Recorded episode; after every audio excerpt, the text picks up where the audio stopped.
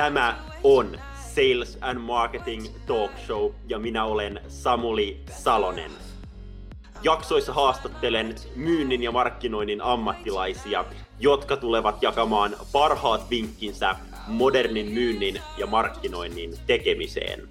Tervetuloa mukaan! Tervetuloa mukaan Sales and Marketing Talk Showhun. Tänään me keskustellaan Voltin Suomen markkinointijohtaja Kirsi Lemisen kanssa Voltin markkinoinnista ja mietitään, että mitä me muut markkinoijat voitaisiin oppia sieltä. Tervetuloa paljon mukaan Kirsi. Kiitos paljon, kiitos kutsusta. Ihan alkuun voisi ottaa tämmöisen y- ihan ytimekkään eh, esittelyn. Haluaisi kertoa, että mitä kaikkea sä oot itse päässyt markkinoinnin parissa tekemään ja kuinka paljon sä oot kerennyt, kerennyt markkinointijuttuja tehdä suuralla? Joo, ehdottomasti. Tota, mä oon tosiaan, jos lähdetään ihan tästä viimeisimmästä, eli Voltilla mä oon aloittanut tuossa viime vuoden maaliskuussa, eli semmoiset reilut niin puolitoista vuotta nyt sitten vastannut Voltilla Suomen markkinoinnista, ja on ollut ihan vauhdikasta, vauhdikasta meininkiä.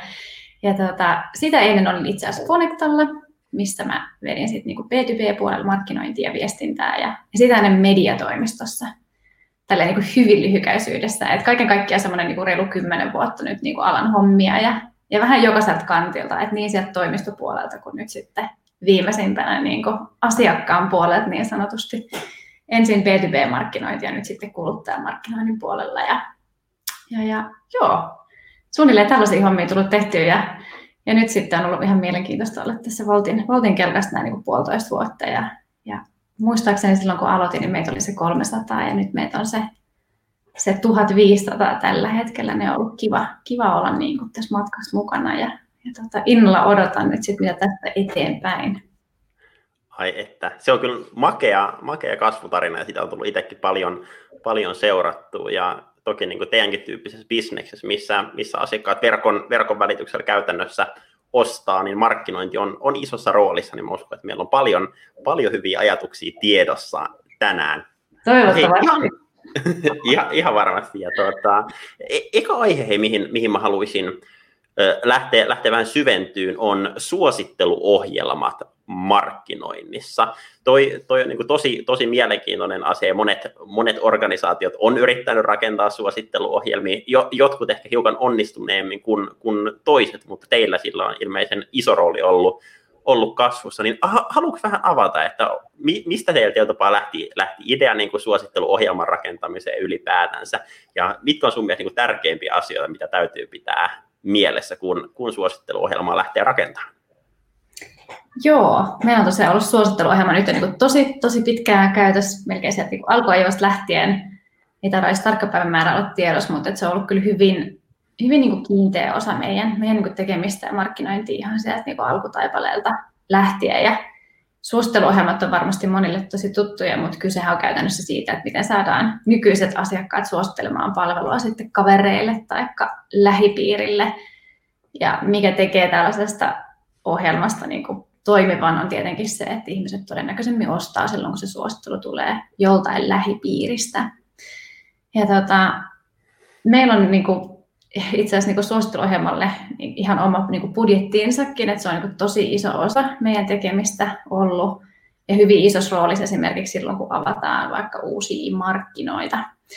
Mutta jos, jos jotain niin kuin oppeja ehkä tästä tästä haluaisi jakaa, että jos täällä on sellaisia linjoja, jotka miettii tällaisen suositteluohjelman pystyttämistä, niin ehkä niin kuin muutaman asian voisin nostaa esille. Eli ehkä se, että miksi tällaista oltaisiin ylipäätänsä tekemässä, että mitä sieltä tavoitellaan, että onko se ensisijainen se, että halutaan uusia asiakkaita vai halutaanko ehkä nostaa nykyisten asiakkaiden kiskiostosta. Että se on hyvä olla kirkkaana mielessä ennen kuin lähdetään oikeasti miettimään, että mitä se niin on, niin, niin se, että miksi sitä niin lähdetään tekemään. Sitten toinen tietenkin se seuraava juttu on se, että, että millä tavalla se suositteluohjelma ylipäätänsä toimii. Eli käytännössähän yleensä silloin suosittelija saa jotain ja sitten se henkilö, jolle palvelua suositellaan, niin saa jotain. Et se voi olla alennusta tai pisteitä tai palkintoja tai niin kuin mitä tahansa, ja se liittyy tosi tiivisti siihen, että mitä tässä ollaan niin kuin nyt hakemassa. Ja ideaalitilanteessahan tietenkin tällaisesta ohjelmasta kaikki voittaa, että se henkilö, joka, joka niin suosittelee, niin saa siitä jotain itselleensä, ja sitten se henkilö, joka liittyy palveluun, niin saa siitä jotain. Yrityksen näkökulmasta tietenkin useimmiten on ehkä ne kaksi, että saadaan lisää asiakkaita tai sitten parannetaan esimerkiksi lojaliteettia olemassa olevia asiakkaiden osalta. Ja tietenkin sitten niinku seuraavana, mitä on oikeasti hyvä miettiä, että mistä tästä asiasta sitten kerrotaan, sit kun ehkä on joku hyvä suunnitelma, että, että se ohjelma voisi olla tällainen ja että tätä me niinku tavoitellaan, niin kyllä pitää viestiä, että se on hyvä miettiä heti alusta asti, että kerrotaanko me asiakkaalle ja siinä vaiheessa, kun he tulee meille onboardingin yhteydessä, että hei, meillä on tämmöinen ohjelma, miten me tuodaan sitä esille siellä palvelussa, lähetetäänkö siitä minkä tyyppistä markkinointiviestintää, voiko sitä vaikka yhdistää vaikuttajamarkkinointiin ja mitkä kaikki ne kanavat on, missä tätä ohjelmaa voidaan sitten niin oikein tuoda esille. Mutta ehkä meiltäkin varmaan niin tärkeimpänä semmoisen oppina nostaisin ehkä kuitenkin sen seurannan, että et sitten kun tämmöinen on niin saatu jollain mallilla pystyyn, niin, niin oikeasti niin se kannattaa seurata sitä, että, että miten niitä suosituksia lähtee tulemaan ja millaisia esimerkiksi ne uudet asiakkaat on, jotka tämmöisen ohjelman kautta tulee. Ja usein voi olla, että jos sulla on vaikka joku mielettömän hyvä alennus, niin se voi houkutella hirveästi uusia asiakkaita, mutta onko esimerkiksi se retentio sit näillä asiakkailla sitä, mitä on lähdetty hakemaan. Et siinä on ehkä meilläkin olla sellainen niin kivinen tie ja ollaan niin tosi paljon opittu siitä, että, että se kannattaa tosi tarkasti miettiä, että mikä se malli on ja mitä tarjotaan, että houkutteleeko se sellaisia asiakkaita, jotka sitten oikeasti myöskin jää vai houkutteleeko se sellaisia asiakkaita, jotka haluaa ehkä kerran kokeilla palvelua, mutta ei sen jälkeen tule enää takaisin. Ja kannattaa sitten niinku iteroida sitä mallia niinku matkan varrella. Ja, ja meilläkin on niinku tehty jo paljon työtä tätä eteen ja se työ jatkuu. Me edelleen kehitetään tätä ja niinku mietitään, että mikä on se paras tapa tehdä. Ja meillä on esimerkiksi tällä hetkellä hyvin erityyppisiä malleja eri maissa. Eli sekin vähän vaihtelee ihan niin kuin kulttuurista ja kaikesta, että, että mikä niin kuin toimii. Että kannattaa lähteä ehdottomasti niin kuin kokeilemaan, jos palvelu on kunnossa, että saisiko tätä kautta niin kuin sitten hyvin, hyvin kasvua, mutta ehkä pitää mielessä sen, että, että miettii sen mallin niin kuin tarkasti ja, ja sitten oikeasti seuraa, että miten se toimii ja, ja tekee myöskin muutoksia sen pohjalta, että harvoin se menee kerran niin kuin oikein. Just näin. Tässä on er-, erinomaisia ajatuksia aiheeseen liittyen. Mun mielestä niin toi, toi yksi asia, minkä sanoit, on tosi tärkeä, mikä edelleen musta tuntuu monilta ihmisiltä unohtuu, mutta toki niin te, teidän kaltainen subscription-firma sen ymmärtää, mutta nimenomaan, että ei ole tärkeää hankkia mitä tahansa asiakkaita, vaan on nimenomaan niin kuin, tosi tärkeää hankkia niitä asiakkaita, ketkä ei, ei tilaa sitä lounasta kerran, vaan tietysti tilaa niin kuin, uudestaan ja uudestaan viikosta toiseen, niin sieltä se niin kuin, todellinen kasvu tulee. Mä hei, haluaisin kuulla jonkun esimerkin. Tietyllä tapaa varmasti niin alussa olette tehneet juttuja, mutta nyt kun te olette niin tosi, tosi pitkällä, niin voitko sä jakaa, jakaa niin jonkun esimerkin, niin kuin, että mitä te olette vaikka viime, viime aikoina niin kuin tutkinut teidän suositteluohjelmassa jotain dataa, ja niin kuin, millaisia muutoksia te olette sen pohjalla tehnyt, tehnyt sit siihen teidän suositteluohjelmaan? Joo, ehdottomasti. Yksi vaikka semmoinen aika konkreettinen juttu voisi olla se, että mekin vähän testataan just sitä, että mikä tavallaan se on se kannustin siinä. Ja esimerkiksi mitä ollaan huomattu se, että silloin jos me tarjotaan vähän enemmän ehkä sellaista kannustinta, jotain, minkä saat heti, että sä saat vaikka nyt sitten krediittejä, eli, eli käyttörahaa volttiin niin kuin tosi paljon, niin se kyllä kannustaa siihen, että tosi paljon kutsutaan asiakkaita ja me saadaan myöskin kyllä hyvin, hyvin uusia asiakkaita sitä kautta. Mutta se retentio on hyvin erinäköistä kuin esimerkiksi silloin, jos meillä on sellainen kannustin, joka kannustaa esimerkiksi kolmen ostoksen tekemiseen. Että se voi olla tavallaan se summa vähän pienempi, mutta se jakautuu eri ostoksille. Eli se jo lähtökohtaisesti vähän ohjaa siihen suuntaan, että asiakkaat tulee ja tekee myöskin sen toisen ja kolmannen ostoksen. Et ehkä toi on sellainen juttu, mitä voi niin kuin, ja kannattaa miettiä, että, että onko se etu sellainen, minkä saat välittömästi vai onko se esimerkiksi sellainen, minkä sä saat useamman ostoksen yhteydessä. Joo, erittäin hyvä, hyvä esimerkki, kiitos, kiitos sen jakamisesta. Sitten hei, seuraavaksi mä, mä haluaisin puhua vähän nimenomaan niin uusista markkinoista. Mainitsikin tuossa, että jopa niin nämä suositteluohjelmatkin on, on tosi iso osa, kun te avaatte joko, joko uusia maita tai esimerkiksi niin uusia, uusia kaupunkeja, niin mi, mitä niin tyypillisesti, jos, jos otetaan esimerkiksi joku, joku niin keissin kautta vaikka esimerkki, saat, saat itse valita, haluatko kertoa jostain maasta tai jostain kaupungista, mutta miltä se niin tyypillisesti näyttää, että hei nyt päätetään, että lähdetään, lähdetään uuteen maahan tai kaupunkiin, niin miltä se prosessi näyttää teillä, erityisesti niin markkinoinnin näkökulmasta? Jes, mielelläni kerran. Tätä usein, usein kysytään. Ja tota, joo, voin keskittyä vähän siihen markkinointi, markkinointiaspektiin, että muuten niin kuin uuden maiden avauksiin ja uuden, uusien kaupunkiavauksiin liittyy tosi paljon asioita, mistä voisi puhua vaikka kaksi tuntia, mutta, Mutta jos puhutaan tuosta markkinoinnista, niin ää, kyllä me lähdetään sille hyvin pitkälti niin kuin tehokkuus edelleen lähdetään miettimään, että okei, miten me voidaan nyt, miten me lähdetään niin nyt hankkimaan näitä asiakkaita sille mahdollisimman tehokkaasti. Meillä tosi harvoin tai ei käytännössä tehdä sitä, että kun avataan, niin sitten meillä on niin kuin telkkukamppikset ja, ja niin kuin massamedia heti niin kuin jylläämässä siellä, vaan enemmänkin lähdetään siitä miettimään, että okei, että mitä sellaisia yksittäisiä juttuja me voitaisiin tehdä, että me mahdollisimman nopeasti tavoitetaan ihmisiä mahdollisimman tehokkaasti. Ja itse asiassa ennen kuin me aletaan edes ajaa niin kuin asiakkaille markkinointia, niin jo ennen tätä esimerkiksi ajetaan markkinointia siihen, että me pyritään saamaan lähettikumppaneita siihen kyseiseen maahan tai kaupunkiin. Sitten se niin oikeastaan lähtee, että ennen kuin voidaan edes lähteä kuin avaamaan palvelua, meillä täytyy olla paitsi ravintolat, meillä täytyy olla myöskin lähettikumppanit. Ja tota, sitten kun lähdetään oikeasti miettimään ihan niitä konkreettisia kanavia, niin kyllä meillä hyvin pitkälti mennään niin digikanavat edellä. Että ihan perinteistä kanavista puhutaan Googlesta ja Facebookista ja Instagramista ja muista niin kuin helposti optimoitavista kanavista. Niin kuin sanoin, suositteluohjelma on niin kuin tosi isossa osassa silloin, kun avataan uusia markkinoita. Eli pyritään sitten heti jo siinä alkuvaiheessa, kun saadaan ensimmäisiä käyttäjiä, niin myöskin sitten saamaan heitä levittämään ilosanomaa, että Volt on nyt avannut tässä kyseisessä maassa. Ja sitten tietenkin ihan sieltä lähtien, että okei, että löydetäänkö me paikallisia vaikuttajia, jotka on just nyt esimerkiksi tässä kaupungissa, koska silloin kun me avataan uusia maita, niin me avataan käytännössä kaupunkeja. Eli mitkä on niin ne kanavat, että me tavoitetaan just ne paikalliset ihmiset. Onko siellä jotain tehokkaita paikallismedioita, mitä me voidaan hyödyntää. Et puhutaan tavallaan ihan sellaisista perus, perus niin asioista. Ja tota, sitten niin tavoite on tietenkin se, että lähdetään niin pikkuhiljaa rakentaa, pyritään saamaan asiakkaita ja pyritään saamaan niin heitä levittämään ilosanomaa. Ja sitten siitä lähdetään skaalaamaan sitä hommaa ylöspäin. Eli myöskin sitten niin katsotaan, että mihin se kysyntä asettuu ja saadaan lisää ravintoloita, saadaan lisää lähettikumppaneita, pystytään hoitaa enemmän tilauksia ja sitten pystytään niin kuin myöskin kasvattaa sitä markkinointi-investointia. Mutta kyllä se aika sellaisesta niin kuin pienestä, pienestä lähtee liikkeelle. Ja tota, sitten jos miettii tälle uuden kaupungin avausta, mistä esimerkiksi mulla on ehkä vähän enemmän, enemmän kokemusta, koska en ole uusia maita päässyt meillä availemaan, kun keskityn Suomeen, mutta, mutta tota, prosessi lähtee ihan siitä niin kuin ylipäätäänsä, että me lähdetään katsoa, että okei, että mitäs niin kuin ravintoloita tässä kaupungissa on ja, ja millaista porukkaa siellä asuu ja paljonko siellä on ihmisiä meidän kuljetusalueella ja millaisia demografioita siellä painottuu ja, ja tota, sama homma siellä, että sitten lähdetään hakemaan lähettikumppaneita ennen kuin voidaan minkäännäköistä toimintaa aloittaa. Ja silloin ehkä moni saattaakin jo bongata meidän, meidän ilmoituksia jostain ja aavistella, että ollaan ehkä johonkin tiettyyn kaupunkiin tulossa.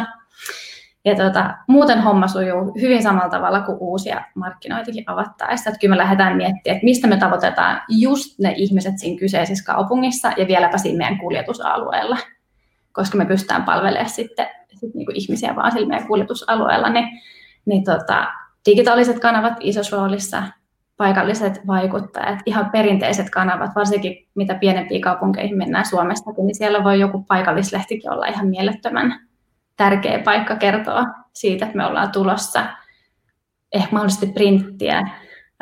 Meillä on tosi tärkeää myöskin se näkyvyys ihan siellä ravintoloissa ja samoin meidän ravintolakumppaneille, eli varmistetaan, että, että siellä on niin kuin kaikki elementit kohdillaan ja kun asiakkaat kävelee kivi alkaa, niin tietävät, että myöskin saa nykyään tilattua kotiin. Ja yleensä meillä on sitten, ollaan menty myöskin paikan päälle tekemään ihan jotain fyysistä, jotain stunttia ja tota, jututtamaan ihmisiä ja, ja tykätään niin kuin kuunnella siellä ja, vähän fiilistellä, että mikä meininki täällä on, mutta nyt tietenkin koronan johdosta ei ole paikan päälle hetkeen päästy.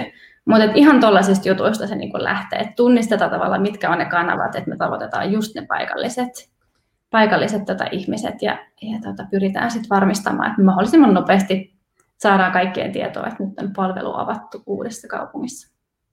Just näin.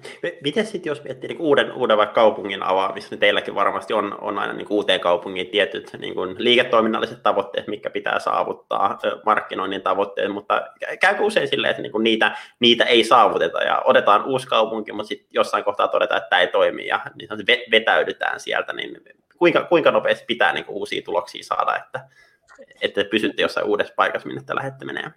Hyvä, hyvä kysymys. Ja tota, Juurikin näin, että kyllä meillä on aina, kun lähdetään uuteen kaupunkiin, niin meillä on tavoitteet, okay, että mihin, mihin pitää niin päästä ja, ja miltä se niin kaupungin pitää näyttää, että se operaatio toimii siellä. Eli meillä on ehkä tämmöinen pyhä kolminaisuus, jonka pitää toimia, että, että on ne ravintolat ja sitten lähetit ja asiakkaat ja kaikkien niin kuin pitäisi olla sit kysynnän kautta niin kuin tasapainossa. Ja tota, vielä onneksi ei ole tullut sellaista tilannetta, että me oltaisiin todettu jossain kaupungissa, että, että tämä ei nyt vaan niin kuin lähde, lähde rokkaamaan tämä homma. Että toki niin kuin Suomessakin mennään koko ajan pienempiin ja pienempiin kaupunkeihin, mutta vielä ollaan saatu kaikissa, kaikissa homma toimii tosi kivasti, että ehkä nyt sitten kohta lähdetään jännittää sitä, että milloin menee, ehkä kaupungit menee niin pieniksi tai äh, siellä ei ole enää niin kuin riittävästi ravintola tarjontaa tai kuljetusetäisyydet on kovin isoja sit niinku ravintoloista sinne niinku asumiskeskittymiin, niin katsotaan tuleeko tämmöinen tilanne vastaan, mutta vielä ei ole tullut. Joo, just noin. Miten sitten, jos, jos miettii niin näitä uusien, uusien markkinoiden avauksia, niin siinä, siinä toki niin isossa roolissa on teidän markkinoinnin tiimi. Ja te, teillähän niin markkinointi jakautuu käytännössä siten, että teillä on, on olemassa niin kuin maatiimit, mutta sitten on myös niin kuin keskitetty markkinointi. Niin haluatko vähän avata, että niin kuin, mistä syystä te olette päätynyt, päätynyt tuommoiseen malliin ja miten, miten se niin kuin käytännön tasolla toimii teillä? Joo, mielellään. Eli Joo, meillä on siis tosiaan juurikin näin rakennettu tämä organisaatio, että ehkä siihen voisin taustaksi vielä vähän avata enemmän, että miten meidän koko organisaatio on rakennettu, mutta meillä on siis jokaisessa maassa tämmöinen niin kuin, öö, maatiimi, ja, ja tota, meillä on nyt siis 23 maata, ja jokaisesta näistä 23 maasta on tämmöinen ihan samanlainen porukka, josta tehdään ihan samoja asioita, mutta sitten ehkä nuppiluku on vähän erilainen sit se, sen mukaan, että miten isosta markkinasta puhutaan.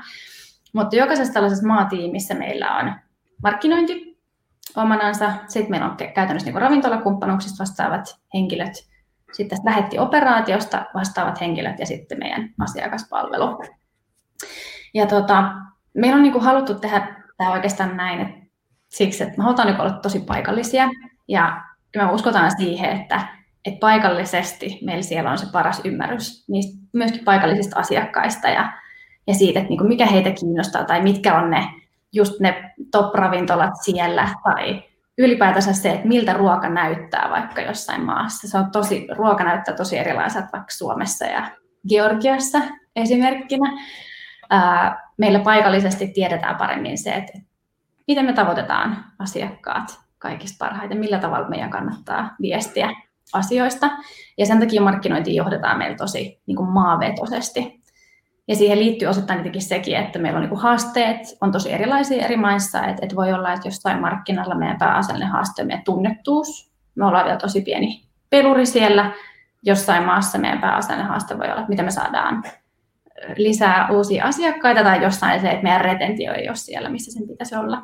Niin silloin kun meillä on tavallaan, johdetaan sitä markkinointia sieltä maasta, niin pystytään aika helposti sitten taklaamaan näitä niin oikeasti paikallisia, paikallisia haasteita mutta sitten sen lisäksi, että meillä on nämä tämmöiset maatiimit, niin sitten meillä on mainitsemasi tämmöinen myös keskitetty organisaatio Voltilla.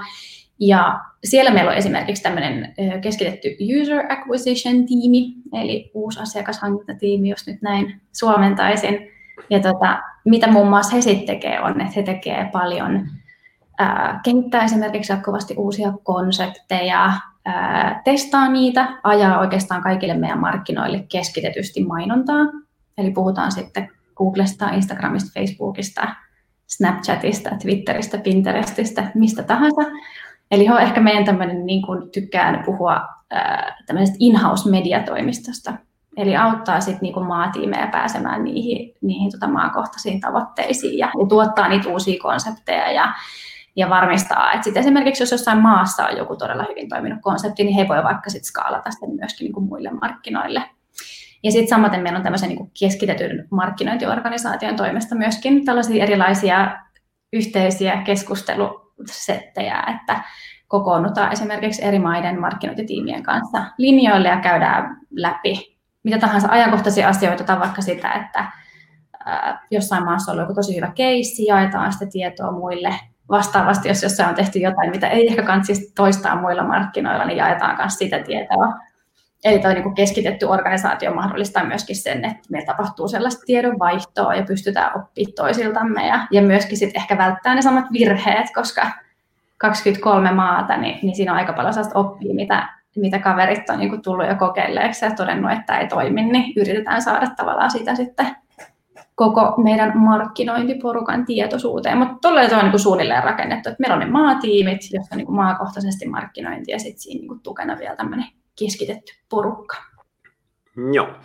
Miten sanoisit, meillä on varmasti kuulijoina paljon, paljon myös tota markkinointi-ihmisiä, ketkä pohtii, pohtii nimenomaan niin kuin sitä, että pitäisikö lähteä niin kuin vaikka Suomen ulkopuolelle KV, KV-markkinaan, ja monet, monet haluaa laajentua sinne. Ja nyt, nyt moni miettii, että pitääkö meidän nyt joka maahan hommata erikseen, erikseen markkinoijia, ja niin miten, miten sä niin näkisit, että milloin on, on niin kuin oikeasti viisas valinta lähteä, lähteä pistämään niin kuin, sanoa, maakohtaisia markkinointitiimejä ja milloin taas se sun mielestä ehkä niin kuin so, toimii paremmin jopa niin kuin, vaikka Suomi, Suomi-vetoisesti, että täältä, täältä ohjaa ja tekee rohkeista markkinointia täältä muihinkin maihin?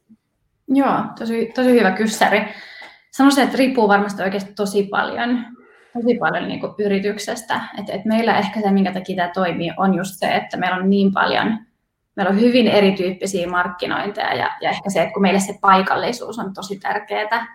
Eli jos me ollaan nyt vaikka Bakussa, niin me, meistä on kiva, jos meidät mielletään, että meidän firma on sieltä et, et meillä on tosi tavallaan tärkeää se, että ne asukkaat kokee, että me ollaan niin mahdollisimman paikallinen palvelu. Sen takia meillä on esimerkiksi paikallinen asiakaspalvelukin jokaisessa maassa. Joo. Et se on niin, kuin niin tavallaan siinä meidän liiketoiminnan ytimessä, että tämä ehkä sopii sen takia erityisen hyvin meille, koska jos me tehtäisiin tehtä sitä johdetusti jostain muualta, niin siitä vähän katoaa semmoinen paikallisuuden fiilis. Mutta sitten taas sanotaan näin, että jos se tuote tai palvelu on hyvin samantyylinen markkinasta niin kuin riippumatta, niin, niin silloin voi hyvinkin olla, että ei, ei tarvitse kyllä tällaista maakohtaista tiimiä pystyä, että sitä voisi skaalata hyvinkin pitkälti ihan keskitetysti. Just näin. Toi, toi olisi hyvä, hyvä vinkki tuohon. Sitten mennään seuraavaksi aiheeseen, mikä on yksi, yksi mun ehdottomia lemppareita, mistä tuntuu, että aika, aika paljon on viime aikoina ollut niin keskustelua, ja se, se on niin markkinoinnin mittaaminen.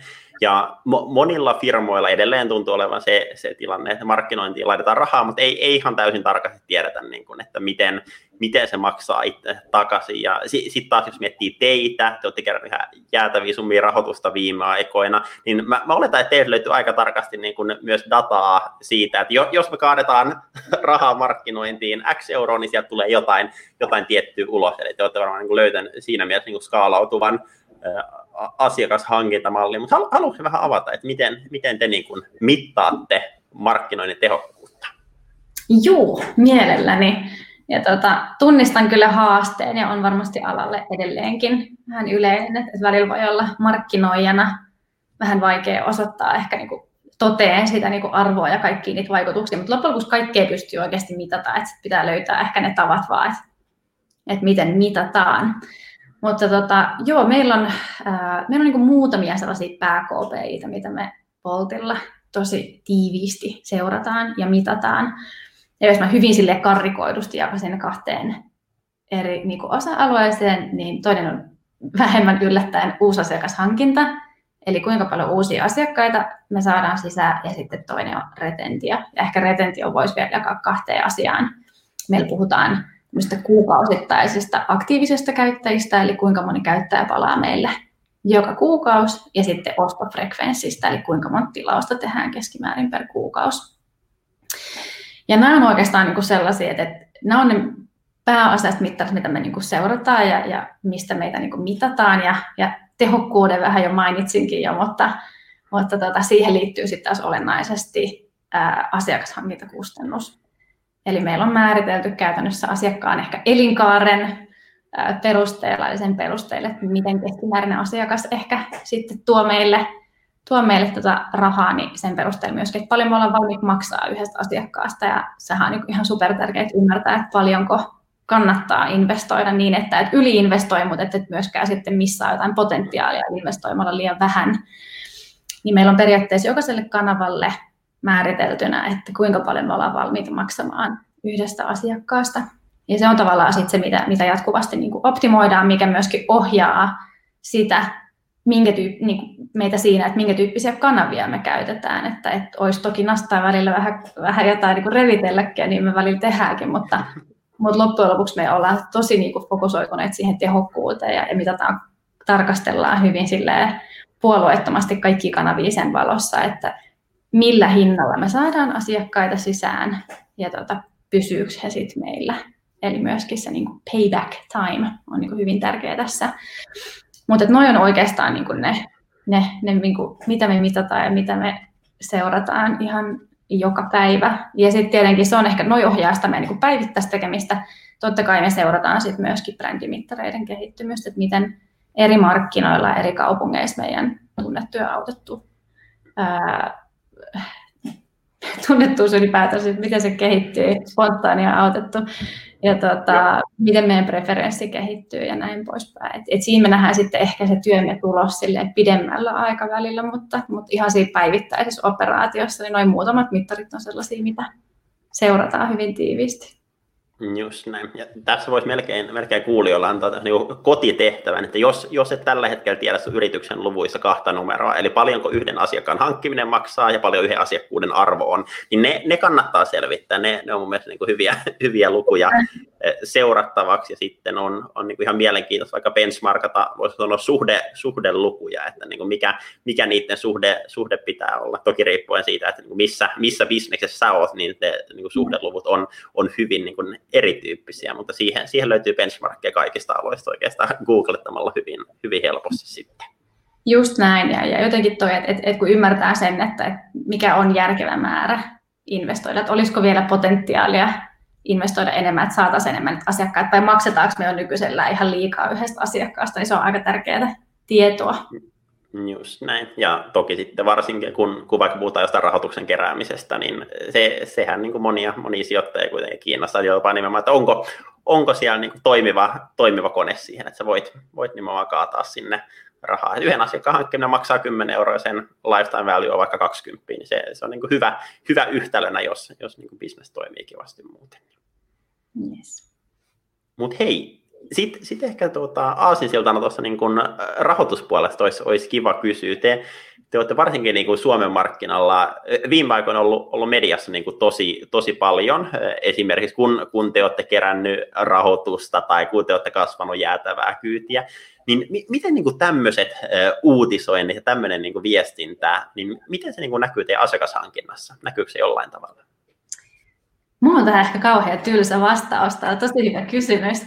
Tota, me ollaan oikeastaan aina käyty se, se niinku keskustelu näiden rahoituskierrosten yhteydessä, että mitenkä tämä nyt vaikuttaa meidän niinku tekemiseen, siis ihan sisäisesti. Ja, ja se vastaus on käytännössä, että ei mitenkään. Ja tota, tietenkin niinku rahoitus on siinä mielessä ihan niinku mielettömän tärkeää meille, että se mahdollistaa, että me voidaan investoida, me voidaan investoida markkinointiin, me voidaan kasvaa.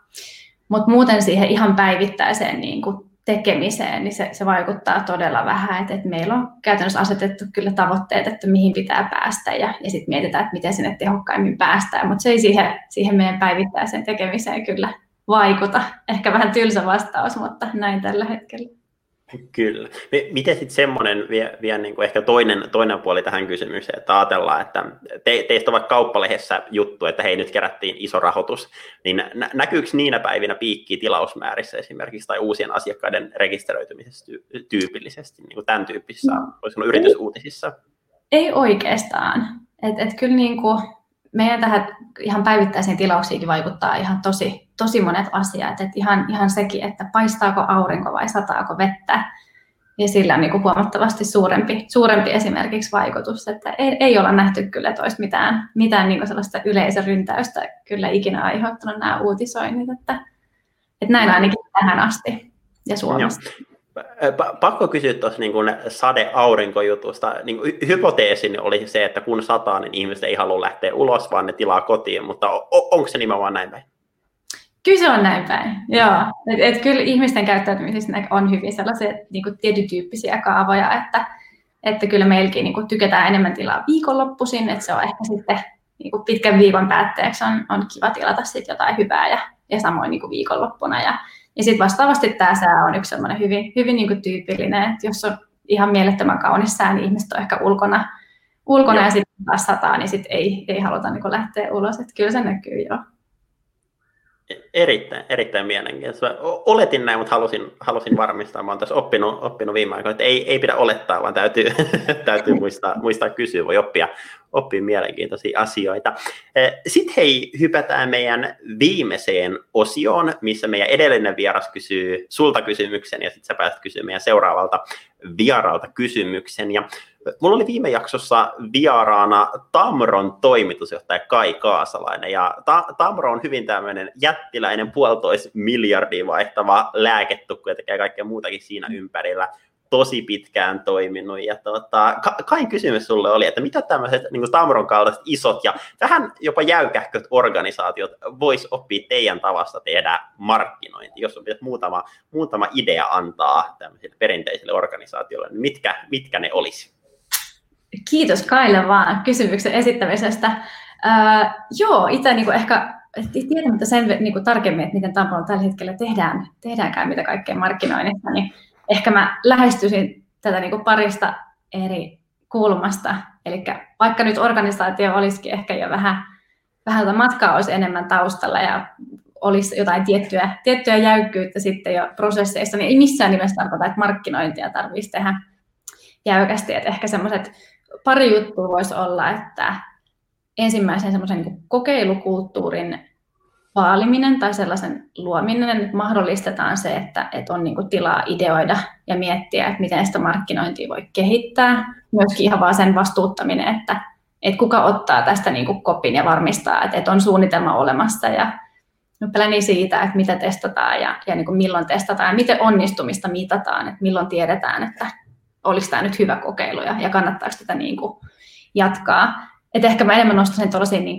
pieniä parannuksia, koska tälläkin alalla tapahtuu koko ajan ihan kauheasti ja tulee uusia teknologioita ja kanavia ja kaikkea muuta. Ei niistä tarvitse olla kaikissa mukana. Et ehkä tärkeintä on se, että on niin itse se tavoite kirkkaana ja sitten mahdollistetaan se, että oikeasti tehdään sitä pilotointia, testataan uusia juttuja ja löydetään niitä uusia tapoja, tapoja sitten niin päästä siihen tavoitteeseen. Et se on ehkä niin yksi sellainen ja tota, ehkä toisena mietin vaan, että mistä on itse esimerkiksi tykännyt ihan hirveästi Voltilla, on semmoinen tosi avoin ja vähän tai matala hierarkkinen niin kuin kulttuuri, joka periaatteessa mahdollistaa sen, että niitä ideoita siitä, mitä voitaisiin tehdä, tulee ihan ympäri organisaation. Ja miksi kaikki ajatusten pitäisikään tulla niin kuin markkinoinnilta? Sehän on parasta, jos niitä ideoita tulee sieltä sun täältä. Et, et sekin ehkä tulee siitä kulttuurista, että että kannattaa vaalia sellaista ja kannustaa sellaiseen, että ihmiset tuo niitä omia ajatuksia ja mielipiteitä esille ja, ja pyrkii niin kuin purkamaan mahdollisesti vuosien saatossa muodostuneita siiloja, koska ei ne mm. hyvät ideat synny vaan siellä markkinoinnissa. Et ehkä noi oli pari sellaista hyvin, hyvin yleistä juttua, mitä halusin Kaille nostaa. Ne, ne on mun mielestä hyvät, hyvät pointit. Mä uskon, että niin monet, monet organisaatiot voisi, voisi saada yllättävän paljon irti markkinoinnista, kun uskaltaisi rohkeasti kokeilla ja jopa, jopa sallisi niin kuin epäonnistumisen kulttuurin. Mm. Koska jos me mietitään ihan oikeasti monia menestyneitä firmoja, joilla on niin markkinointi isossa osassa, niin siellä niin kuin jopa juhlitaan epäonnistumisia, annetaan lupa testata.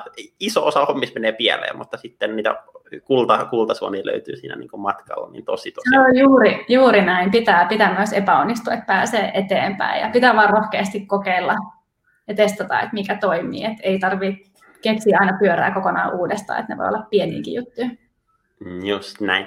Mutta sitten hei vielä sun kysymys meidän seuraavalle vieraalle. Mulla tulee ensi viikolla vähän, vähän jopa niinku poikkeava vieras ehkä edellisiin vieraisiin nähden. Mulla tulee tuota, Joni Jaakkola. Joni, Joni on yrittäjä, pyörittää kuntosali ja puhuu tosi paljon niinku hyvinvoinnista ja jaksamisesta. Ja syy, miksi mä halusin Jonin mukaan on se, että nyt, nyt kun me ollaan kaikki siirretty melkein etätöitä tekeen, organisaatiot vaatii myyjiltä ja markkinoijilta niin ihan tosi tosi paljon, niin miten myyjät ja markkinoijat pystyvät niin ylipäänsä arjessa jaksaan paremmin.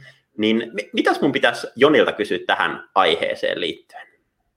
Mä kysyn varmaan just sen, mihin Joni muutenkin tulisi vastaamaan, mutta, mutta kyllä tunnistan tämän, tämä on niin ihan superajankohtainen aihe, mahtavaa, että Joni on tulossa linjoille, pitää, pitää hyvätä itse kuuntelemaan, mutta kyllä mä kysyisin ihan vaan Jonilta oikeasti nyt kaikki vinkit kehii niin tästä korona-arjesta, selviytymiseen niin kuin liittyen ja etenkin siihen, että nyt kun meitä on iso joukko kotona tekemässä niin kuin etänä hommia, niin, niin muun muassa työn ja vapaa-ajan raja silleen mukavasti hämärtyy, hämärtyy tässä, niin oikeastaan kaikki vinkit, että, että miten voi arjessa paremmin jaksaa ja ehkä erottaa, erottaa sen työelämän ja vapaa-ajan vähän paremmin?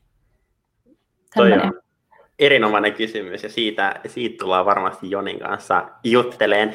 Kiitos hei paljon, kun olit mukana vieraana. Kiitos paljon kuulijoille. Ja jos hei tykkäsit jaksosta, niin pistä ihmeessä jakoon sunkin verkostoille ja merkkaile meitä mukaan, niin saadaan muillekin ihmisille ideoita markkinointiin liittyen. Ja kivaa loppuviikkoa kaikille. Moi moi! Morjes!